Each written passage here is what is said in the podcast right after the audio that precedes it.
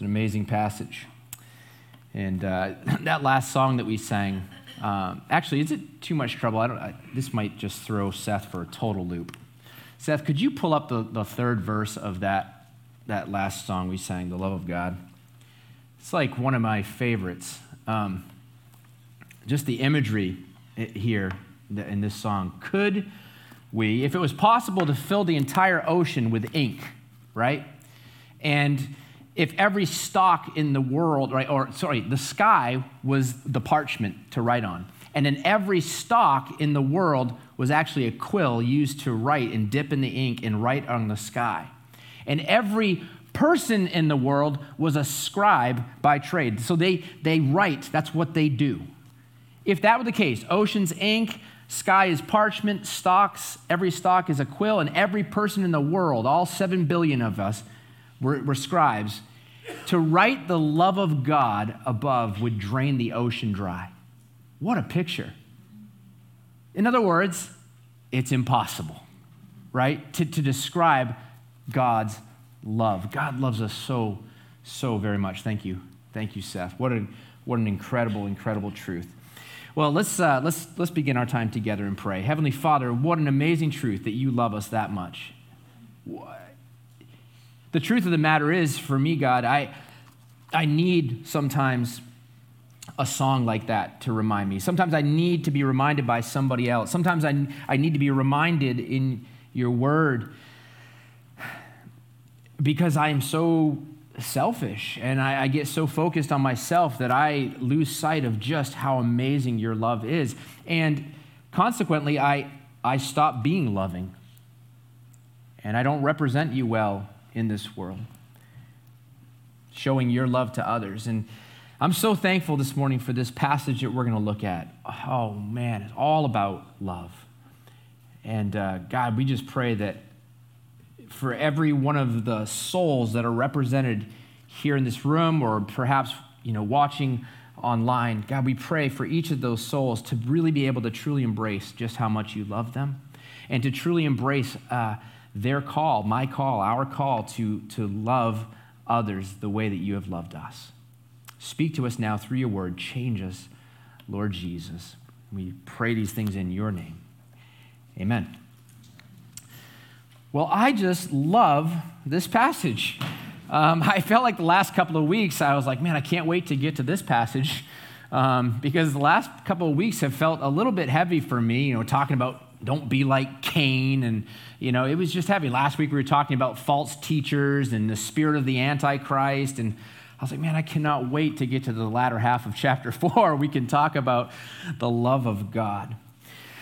Well, for those of you who have spent you know, any time, you know, with me, particularly if we have had a meal together, if we have shared meals together, you know that I love spicy food. I, I love it. Uh, it's instinctive. In fact, I feel bad. We're having company over today for lunch, and without thinking, I, I, I, the only salsa I had was medium. And so but it was required for the recipe, so I really hope that they don't mind a little bit of spice. If not, we'll do a McDonald's run. Um, but I love spicy food, right? I, I, love Mexican food. I love Thai food. I put hot sauce on just about everything. You, can't eat eggs without hot sauce, right? You can't eat pizza without hot sauce. You got to put hot sauce on top of your buffalo wings, right? Because they're not hot enough, right? So I love uh, spicy food. But that's not the only thing that I love. There actually are a couple other things that I love. Uh, I also love coffee. I, I do love coffee. Maybe that's why I love Mexico so much. Um, they got great coffee and they have great spicy food. But I also love cats. Any other cat lovers here? All right, there's a few of us. Good. All the dog lovers are like looking at us with contempt right now. I love cats. I also love the Boston Celtics. Um, woohoo, go Celtics this afternoon. Yes, close this series out, please. Um, I love the Celtics. I love basketball. I love hiking. I love the ocean. I love being at the lake. I love my friends. I love my family. I, I love my kids. I love my wife. I love God. I love His church, both the, the, the, the global church, but I also love my local church, my church family. I love a lot of things, you know? And, and you do too, right? But here's the question Do I love all of those things in the same way? Hopefully not, right? When I say I love my wife and I love coffee, hopefully I mean something different when I say that, right? Notice I didn't say spicy food, you know, because uh, it might be. Cl- no, I'm just kidding. when I say that I love God and I love, you know, my friends, hopefully I, I, mean something a little different. Hopefully, when I say I love spicy food and I love God's church, I, I mean something different. See, the challenge that we have with our English language is that we have really one word, love, right? Which has different meanings depending on, you know, what or who we're talking uh, about. But in the Greek language, the language that the Bible was written in, or the New Testament was written in, they have at least, at least four different words with different meanings that are all in English translated as love. All right? And uh, actually, C.S. Lewis wrote a book called The Four Loves. Uh, if you've never read it, that'd be a great one to add to your list to read. And in that book, he explores these, these four loves more deeply. But, you know, just let me, I'm going to go ahead and just quickly summarize them for you. So, the first type of love that he covers in that book is called storge. And that's the word that he would use for, uh, or that the Greeks would use for like affection. This type of love could be used to describe the natural affections that we feel about something or, or someone. It's, it's, it's a natural affection. I, I love hiking. I love sunsets. I, I love good food. I love my kids. You don't really have to force that, right? You love your kids. You love your family. I love spending time with my friends. This is storge. It's an, it's an affection. The second one is phileo. And this love is described as like a friendship love. It's where we get the name uh, in English, Philadelphia, for the city of Philadelphia, the city of brotherly love, right? It, it's a love that exists between people that are brought together for a common goal or a common mission or a common interest. It's like side by side, we're phileo, we're, we're on, we're doing this together, we're friends, we, we love each other. The third type of love it, that uh, Lewis covers in that book is eros or eros. This is a romantic love uh, between two people. C.S. Lewis describes it as being in love. And this type of love carries strong, strong emotions and feelings. But the fourth type of love, agape, this type of love is the highest of all the love. Sometimes it's referred to as divine love. It is a deep, pure, unselfish, unconditional type of love. It's self sacrificial and it is extended not just to those that we like or those who we think deserve it, but it is even extended towards our enemies, according to Jesus. And as we've been making our way through this letter, John has made it clear that believers are supposed to love one another. And it would be great if what he meant by that was storge. We should have, you know, just some sort of natural affections for each other. Or phileo, we're brotherly love, we're buds, and we're, we're on mission together. But no, the word that John uses consistently throughout this letter is agape. John is saying that believers are to have agape love for one another. In chapter 2, verse 10, John said, Whoever loves his brother abides in the light. In chapter 3, which we looked at a couple of weeks ago, John told the believers to follow the example of Jesus and how they should love one another. Well, that's a tall ask, right? Right? Because Jesus loved us enough that he, he died. Chapter 3, verse 16, John says, By this we know love, that he laid down his life for us. And we ought to lay down our lives for the brothers. Christians are called to love one another like Jesus. We're called to a self sacrificial living, putting others above ourselves. Now, I've mentioned it, you know, several times as we've been making it, uh, you know, our way through this letter. But the purpose of this letter, the purpose of this letter, you may remember, is to give believers assurance, right, of their salvation. John wants the believers to be confident in their relationship with God. And so, at the end of chapter three, John said in, in verse 23, "This is His commandment, God's commandment." that we believe in the name of his Son, Jesus Christ, and love one another just as he has commanded us.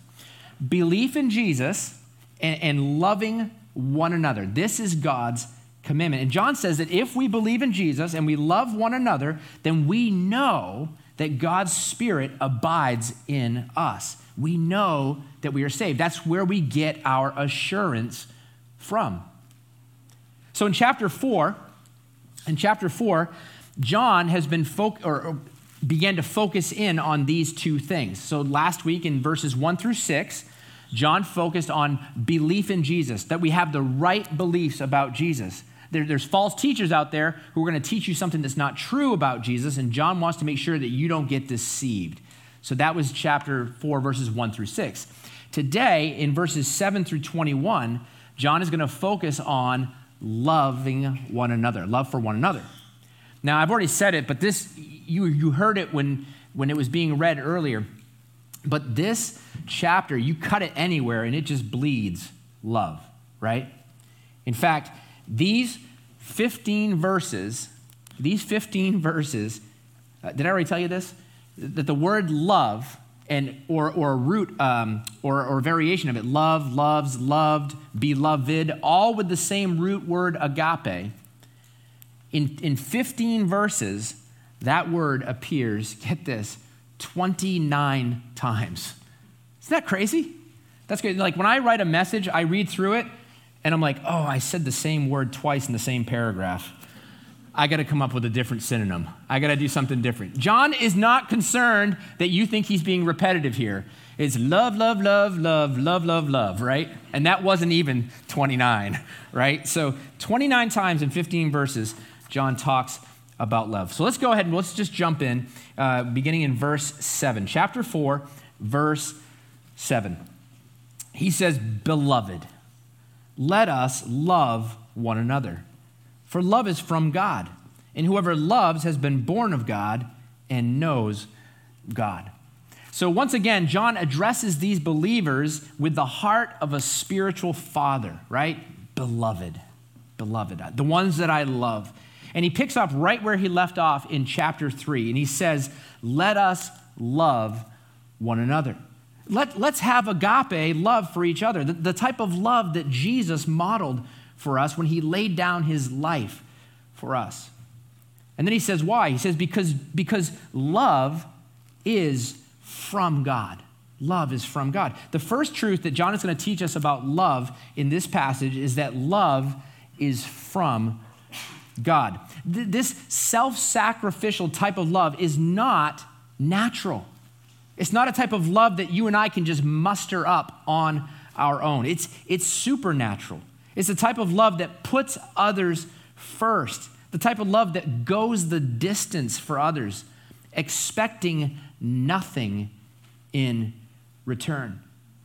It's a type of love that keeps loving someone, right, when they don't appreciate you, right? Or when they expect it from you, or maybe even they treat you poorly. It's the type of love that says, I'm going to keep loving them. That's just not natural, is it? It's the type of love that actually isn't just extended to our friends, you know, and our family, but it's extended to our enemies, according to Jesus. Listen to what Jesus said in Matthew 5. Matthew chapter 5, verse 43, Jesus said, You have heard that it was said, You shall love your neighbor and hate your enemy. By the way, he says, You've heard that this is what's taught. So literally, people were teaching that you love your neighbor, you hate your enemy. People teach that. I don't really hear that a lot anymore, but I definitely see it, right? It may not be like we don't have like somebody going on, you know, the, the, the whatever talk show on TV and saying, here's the message love your neighbor and hate your enemies. They don't say that, but that's how people live, right? But Jesus says in verse 44, But I say to you, love your enemies and pray for those who persecute you. Wow, that is that's radical, isn't it? This is a type of love that can only come from God. And it's a type of love that led Jesus to die on a cross. John says here in verse 7 that whoever loves like that has been born of God and knows God. How else could they love like that, right? When we see this type of love growing in our hearts, it is evidence that we have been born again, that we've been born of God. Because I don't know about you, but I know, I know that I could never love like Jesus loved on my own strength. You know, I am way too selfish to do that. So when I see this type of agape love happening in my life, when I see that I'm responding differently to, to, to somebody who everybody else can't stand, when I see that in my heart I'm being moved with compassion and love towards them, it's not like, wow, Chris, you're such a great guy. No. What it is, is it's evidence that the Spirit of God is in me. I've been born again, that He's changing me. John says that love is from God. It's from God. And our love for one another is evidence that we've been born again. It's evidence that we truly know God. But in verse 8, he says, Anyone who does not love does not know God. Why? Because God is love. God is love. So, the second thing that John teaches us about love in this passage is that God is love. Now, this is an amazing truth, and, and it's really worth like just spending some time. Maybe this week, just take some time to just meditate on this truth the idea that God is love. Love not only comes from God, but God is love. It's not just a word to describe what God does, right? It's a description of who God is. He is love. And because He's love, everything that God does is loving. Everything that God does is loving. So John says, listen, anyone who doesn't love others clearly, clearly does not know God because God is love. Think about it this way. If, if, if, if we are Christians, right, we follow, uh, follow Jesus, then the Bible says that God's Spirit lives in us, right? That's what the Bible teaches. If you're a follower of Jesus, then God's Spirit lives in you. And John says that God is love. So that means that love lives in the, the, the lives of of his followers, right? Love is living in you. And John says that because you, because love is, is living in you, you're gonna love one another. God's presence in our lives leads us to love others like he does. Do you believe that? Now, I should point out here, I should point out here that God isn't just love. Because that's a very popular message, isn't it? Everybody loves to think about the fact that God is love. I told you that I couldn't wait to get to this section because, oh, oh, the love of God. We could sing about that all day long. But God isn't just love. The Bible also says that God is holy. The Bible also says that God is just. In John, uh, in, in the first chapter of this book, John said that God is light, right? And that means that everything that God does is not only loving, it's not just loving, but it is also holy and just. God is 100% loving and 100% holy and 100% just all the time. All the time and in everything that he does. Now, we have a tendency, right, to want to emphasize one of God's attributes over another, don't we?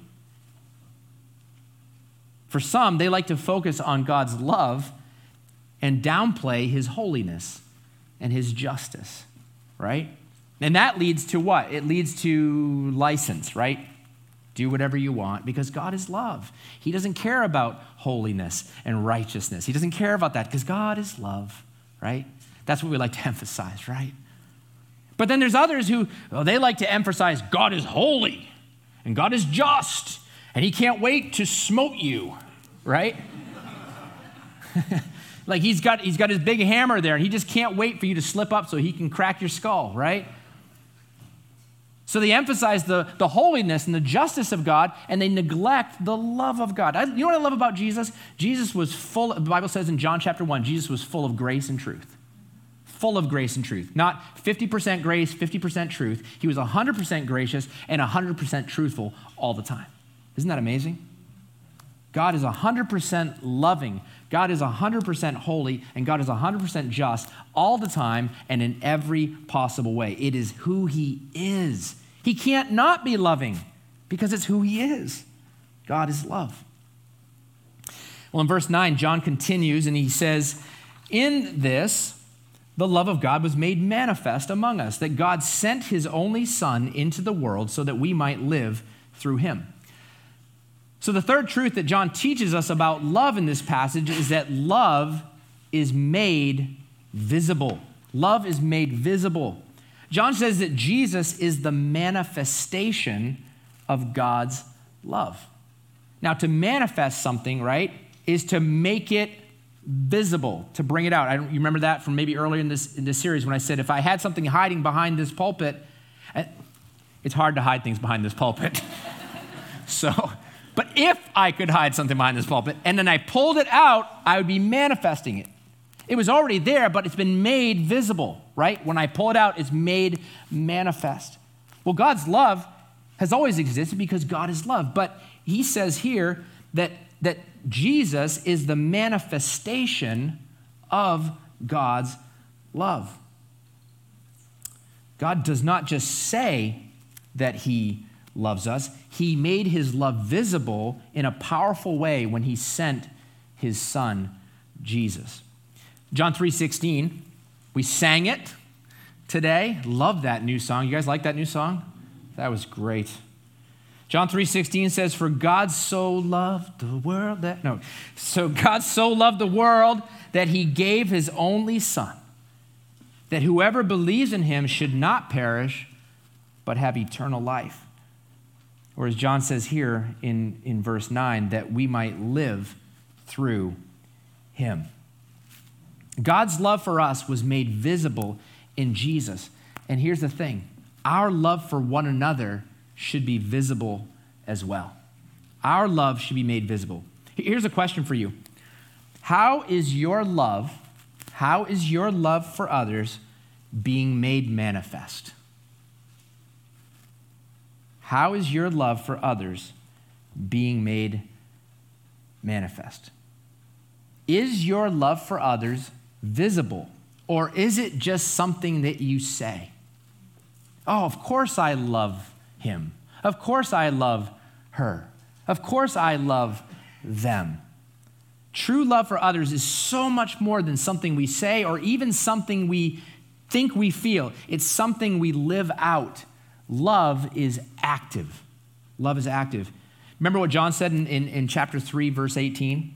He said, Little children, let us not love in word or talk, but in deed and in truth, because love is made visible. In the book of James, he says, if you, if you have the ability to meet someone's needs and you don't, and you say, hey, go, be warm, be well, be fed, and you do nothing about it, James is like, what good is that? right? Talk is cheap, right? Love is made visible. Verse 10 In this is love. Not that we have loved God, but that He loved us and sent His Son to be the propitiation for our sins. I love that word. Just because it's fun to say, you know, propitiation. I think it's a word we should bring back. You know, like people would look at you like you have like five eyes or something like pro, pro what? Propitiation. God loves us so much that he sent his son, right? But did he send his son because did he send his son because we loved him so much? It's like, wow. Phew, they love me so much. I think I'm going to send my son to them. I'm to I'm to I'm to show them love back. That's what I'm to do. No. John says it's not that we have loved God, but that he loved us. In verse 19, John's to say, We love because he first loved us. The fourth truth that we learn about love from this passage is that love is initiated by God. Our love for God is a response to his great love for us. Love is initiated by God. Uh, by God. But let's talk about uh, propitiation for just a moment. What, what does John mean when he says that Jesus is the propitiation for our sins? This is actually the second time that we've seen this word in, in this letter, 1 John. It was also in chapter 2, verse 2. And what it means is that when Jesus died on the cross, his death was sufficient to cover our sins once and for all. His death was enough. It was enough. His death was enough to pay the price for all the sins of mankind. You know, do you ever wonder? Do you ever wonder if God loves you? I do. There are times, right, where you just, like, I don't know if you're just listening to the voice of the enemy or, or what it is, but we just, sometimes we're like, man, I don't know, does God really love me? Sometimes when we're going through a really tough spot in our lives, it's easy to, to question that. Does God really love me? Well, let this truth sink in. Really think about what this verse is saying. God loves you so much that he sent his son to die in your place to pay the price for your sins. And his death, the propitiation that was accomplished through Jesus, covered all of your sins forever. God, God loves you, right? God's love for you is, is so great that he sent Jesus to die for you. His love is amazing. In Romans 5 8, we read that God shows his love for us and that while we were still sinners, Christ died for us. He loves you. And he expects you to love one another.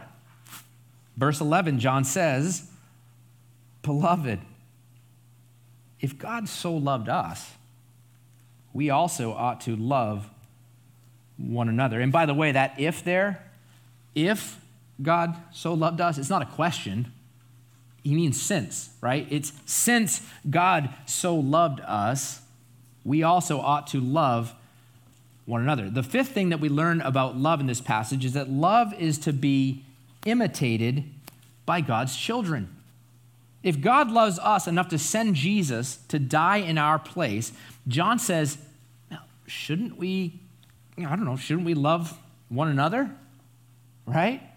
I mean, if God loves me that much, shouldn't I love others? I thought about this verse a lot. And I was thinking about why don't I? Why, why is it that there are times when I just, I'm not, right?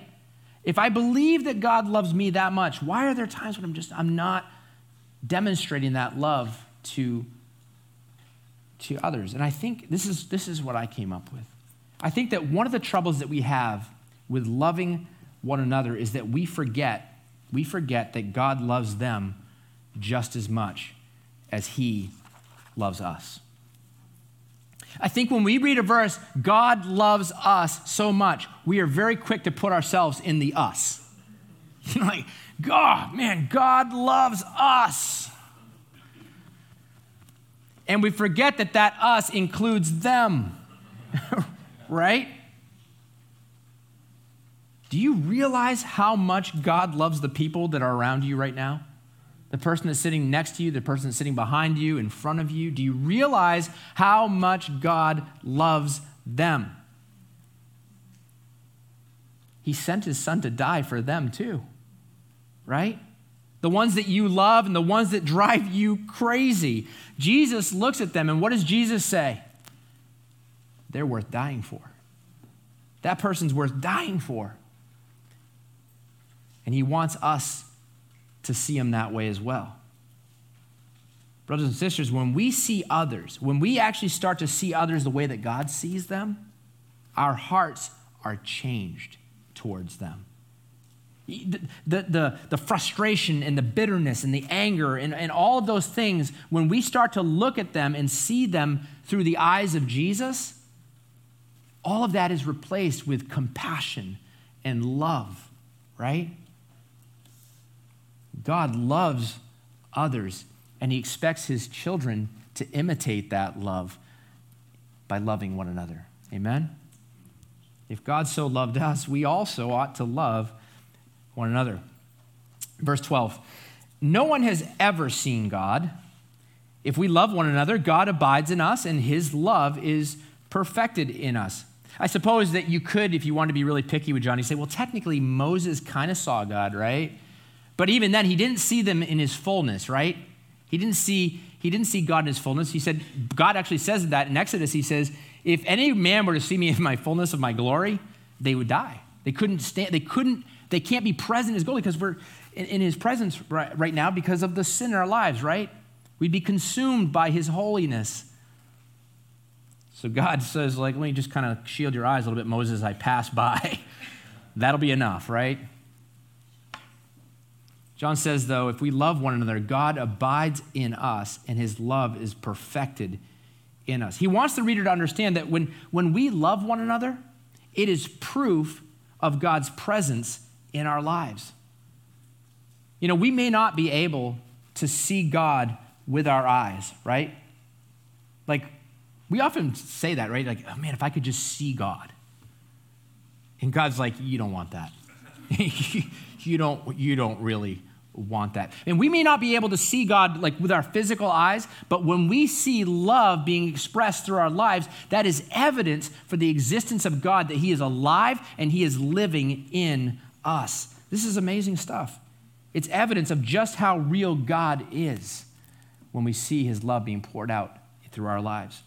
I love what Pastor David Guzik says. He says this Some people think that the greatest evidence of God's presence or work is power. Some people think the greatest evidence of God's presence or work is popularity. Some people think the greatest evidence of God's presence or work is passionate feelings. But the greatest evidence of God's presence and work is love. Where God is present and working, there will be love. There will be love. It will always be present where God is ministering and working love will be present. John says, if we love one another, God abides in us. Look at this God abides in us, and his love is perfected in us. And so here's the sixth thing that we learn about love in this passage love gives us assurance. Love gives us assurance. Assurance that God abides in us and that his love is perfected in us or being made perfect in us. His love is being made perfect in us. And because this is so important, right? Because the whole thing, John wants to provide assurance for these believers. John is now going to focus on these two things for the remaining verses in chapter 4. So from verses 13 to 21, he's going to focus on, on these two things God's abiding in us and his love being perfected in us.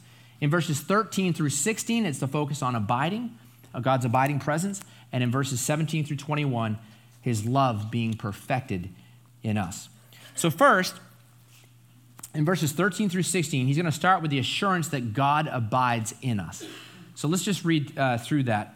Um, but before we begin reading, um, in verses 13 through 16, I want you to see that three times, three times in these four verses, John describes our, our relationship with God as God abiding in us and us abiding in him. So if you're somebody who marks your Bible, maybe you underline or you highlight, maybe you just want to underline, uh, underline these. In verse 13, he says, We abide in him and he in us. In verse 15, he says, God abides in him and he in God. And then in verse 16, John says, Whoever abides in love abides in God, and God abides in him. What do you think the focus of these four verses is? God abiding in us and us abiding in him, right? This whole relationship uh, of God abiding in us and us abiding in him is, is so important for us to have the assurance that John wants us to have that we are truly saved. And John's going to tell the readers in these uh, four verses how we know that it's true, how we know that God abides in us and we abide in him. So, for each of those three statements, he's going to actually tell you how we know it. If you're a follower of Jesus, uh, God's word says that the Holy Spirit dwells within you. Look at verse 13. Verse 13, he says, By this we know that we, have a, we abide in him and he in us because he has given us of his Spirit. In John chapter 14, Jesus promised to send his Holy Spirit to dwell within us. In 1 Corinthians chapter 3 and chapter 6, Paul says that we believers are the temple of the Holy Spirit. And in Romans 8, uh, man, we could, if we just read all of Romans 8, it's pretty powerful. But Paul writes at length about God's Spirit in us. And in verse uh, 16 of chapter 8 in Romans, he says this The Spirit Himself bears witness with our spirit that we are children of God. And you can't explain that to somebody who doesn't know Christ. But if you are a follower of Jesus Christ, you know, you're like, man, what is that? That's the Spirit of God, His Holy Spirit in me, bearing witness with my spirit that I am His. You have the Holy Spirit living inside of you. Verse 14, he says, And we have seen and testify that the Father has sent his Son to be the Savior of the world. Listen, we know that God abides in us and we abide in God because he's given us his Holy Spirit, but we also know because of our testimony about Jesus Christ. John says, Make no mistake here. We have seen with our eyes, and we testify that God sent his son Jesus to be our Savior. That's what he says in this verse. John and the other apostles, they had, they had seen the miracles of Jesus, right? They had seen him heal people, raise people from the dead, feed 5,000 people with a few loaves and fish, right? They'd heard Jesus teach, they'd heard the things that he had taught them. They were witnesses to his death, his burial, and then, whoa, he came back to life.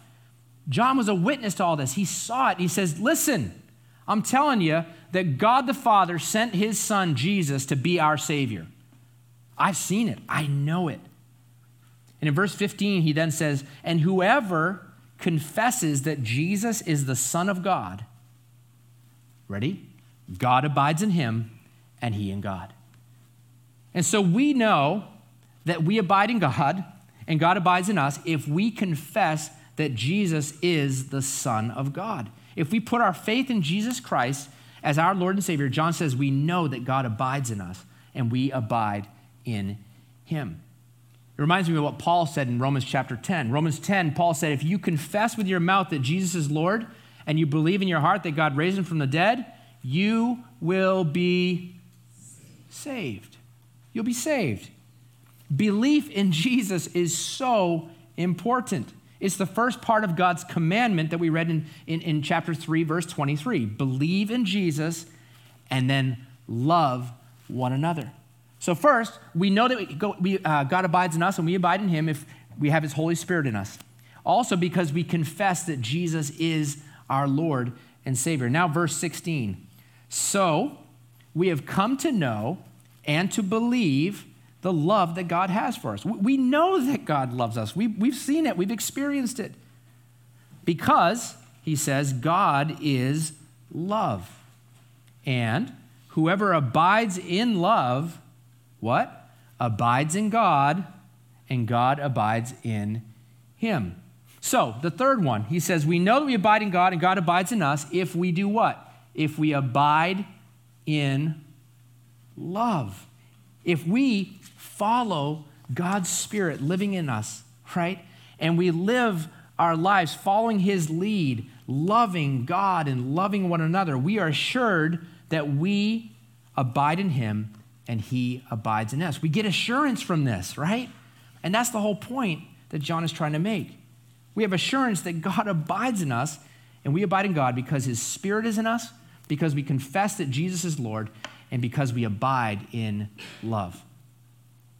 And now, in verses 17 through 21, the last you know, few verses here uh, of, of this chapter, we see that love gives us assurance also that his love is perfected in us.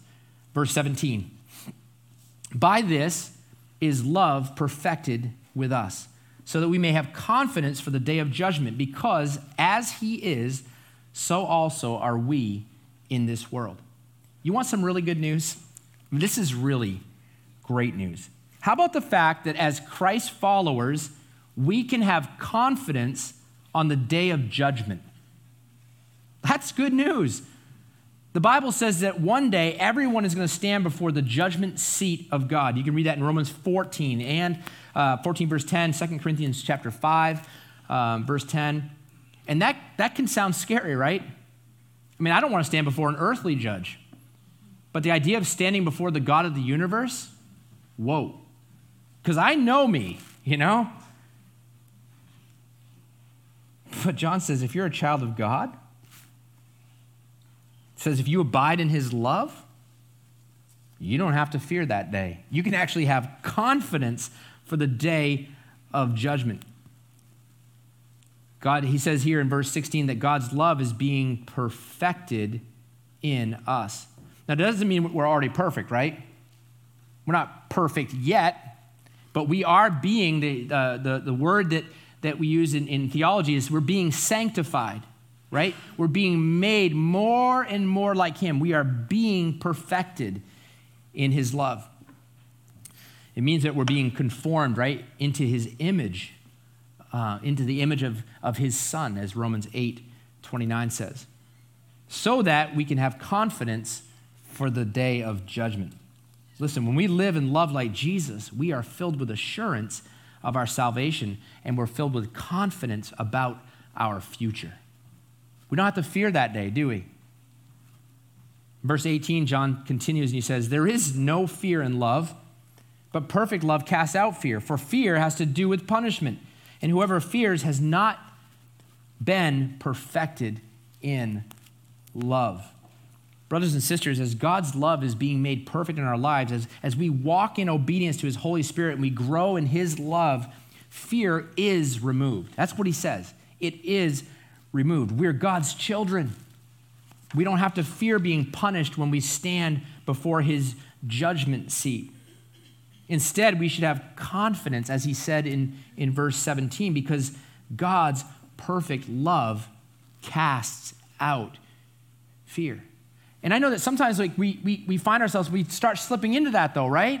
Maybe we do, and we're like, oh, I don't know, I, I am starting to feel fearful about maybe that day when I have to stand before the Lord. And John says that just, you haven't been made perfect yet. It's not happened yet. And so it's time to go back and say, Am I walking in his love? Am I abiding in his love?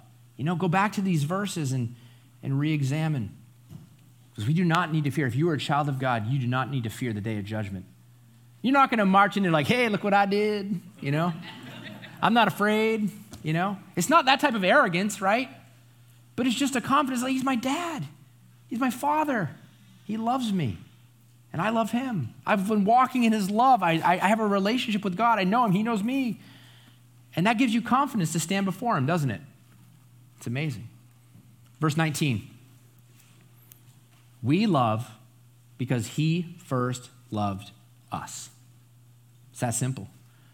Just in case anybody starts to have that type of like arrogance and pride developing, like, yeah, I'm not afraid to stand before God. Let's just be clear about something here. You love because he first loved you. You don't get to take all the credit for this, you know? John reminds the reader that love is initiated by God. And the only reason we're able to love God and to love each other is because God loved us first. We love because he first loved us. Man, I'm so glad he did, you know? Verse 20 If anyone says, I love God and hates his brother, I love it when uh, in the reading, um, I don't want to say who, who the, reader, the reader is yet. I'll, I'll reveal that in the last week. But I love what he did is he said, if, if anyone says, I love God and hates his brother, and he, with emphasis, said, he's a liar. Did you hear it? Did you catch that? I think he might have said liar because he's got a little Maine accent going on. Apparently, the Apostle John had a Maine accent. He's a liar. For he who does not love his brother whom he has seen cannot love God whom he has not seen. John does not pull any punches here, right? Love for God and love for others cannot be separated. If God's Spirit is in us, we will love one another. It's that simple. And John says that anyone who says, I love God and hates his brother, that person is a liar. And then he says, if you can't love the person who's in front of you, how in the world are you going to love someone you can't see? How are you going to do that? Love for others cannot be separated from the love, uh, love for God. If God's Spirit is in us, we will love God, yes, but we will also love one another. Final verse, verse 21. And this commandment we have from him whoever loves God must also love his brother. Sounds a whole lot like the great commandments, doesn't it? Matthew chapter 22, when Jesus was asked, What is the greatest commandment?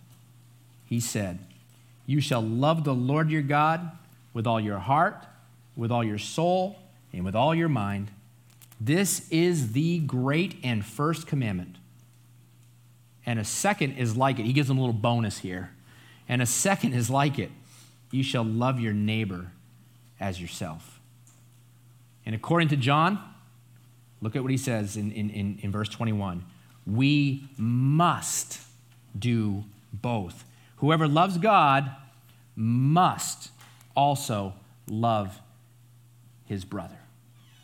This is a great passage, isn't it? I, I, it 1 Corinthians 13 gets all the mileage for being the love chapter, right? In fact, if you haven't read 1 Corinthians 13, go home and read it. But I'm telling you, I think 1 John chapter 4 gives 1 Corinthians 13 a little run for its money. This is a love chapter. So, what do we learn? What does John teach us in these verses? Love is from God, right? It originates with God. That was verse 7. God is love, and everything he does is loving. That's verse 8. Love is made visible it was made manifest in Jesus. That was verse 9. Love is initiated by God. We love because he first loved us. That was verse 10 and 19, right? Love is imitated by his children. Verse 11, because God loves us, we also ought to love one another. And in verse 12, love gives us assurance assurance that God abides in us, and assurance that his love is being made perfect in us. Amen? It's good stuff. It's good stuff. So I guess the challenge then is to go and love one another. Amen? All right, well, as the worship team's coming up now, let's, uh, let's uh, have you join me in, in prayer. Heavenly Father, thank you, thank you, thank you for how much you love us. We recognize, God, that this is, a, this is an amazing type of love that you displayed when you sent your son Jesus to die in our place, to pay the price for my sins, to pay the price for our sins. And, and we recognize that that type of love is something that I just, I am not able to muster up in my own strength. We recognize that that type of love comes from you. And God, we pray, we pray that as, as we think about what, what you have spoken to us through uh, your servant John. God, we pray that we would truly be growing in our love. Yeah, of course, for you. But that we'd also be growing in our, our love for each other. Because according to your word, the, the two can't be separated. Oh God, thank you so much for the assurance that we have that your Holy Spirit is dwelling in us. That because we confess that your Son Jesus is Lord, that, that you abide in us. And as we abide in your love, you give us more assurance of your abiding presence in our lives. Thank you, Jesus. We love you and we worship you. In Jesus' name, amen.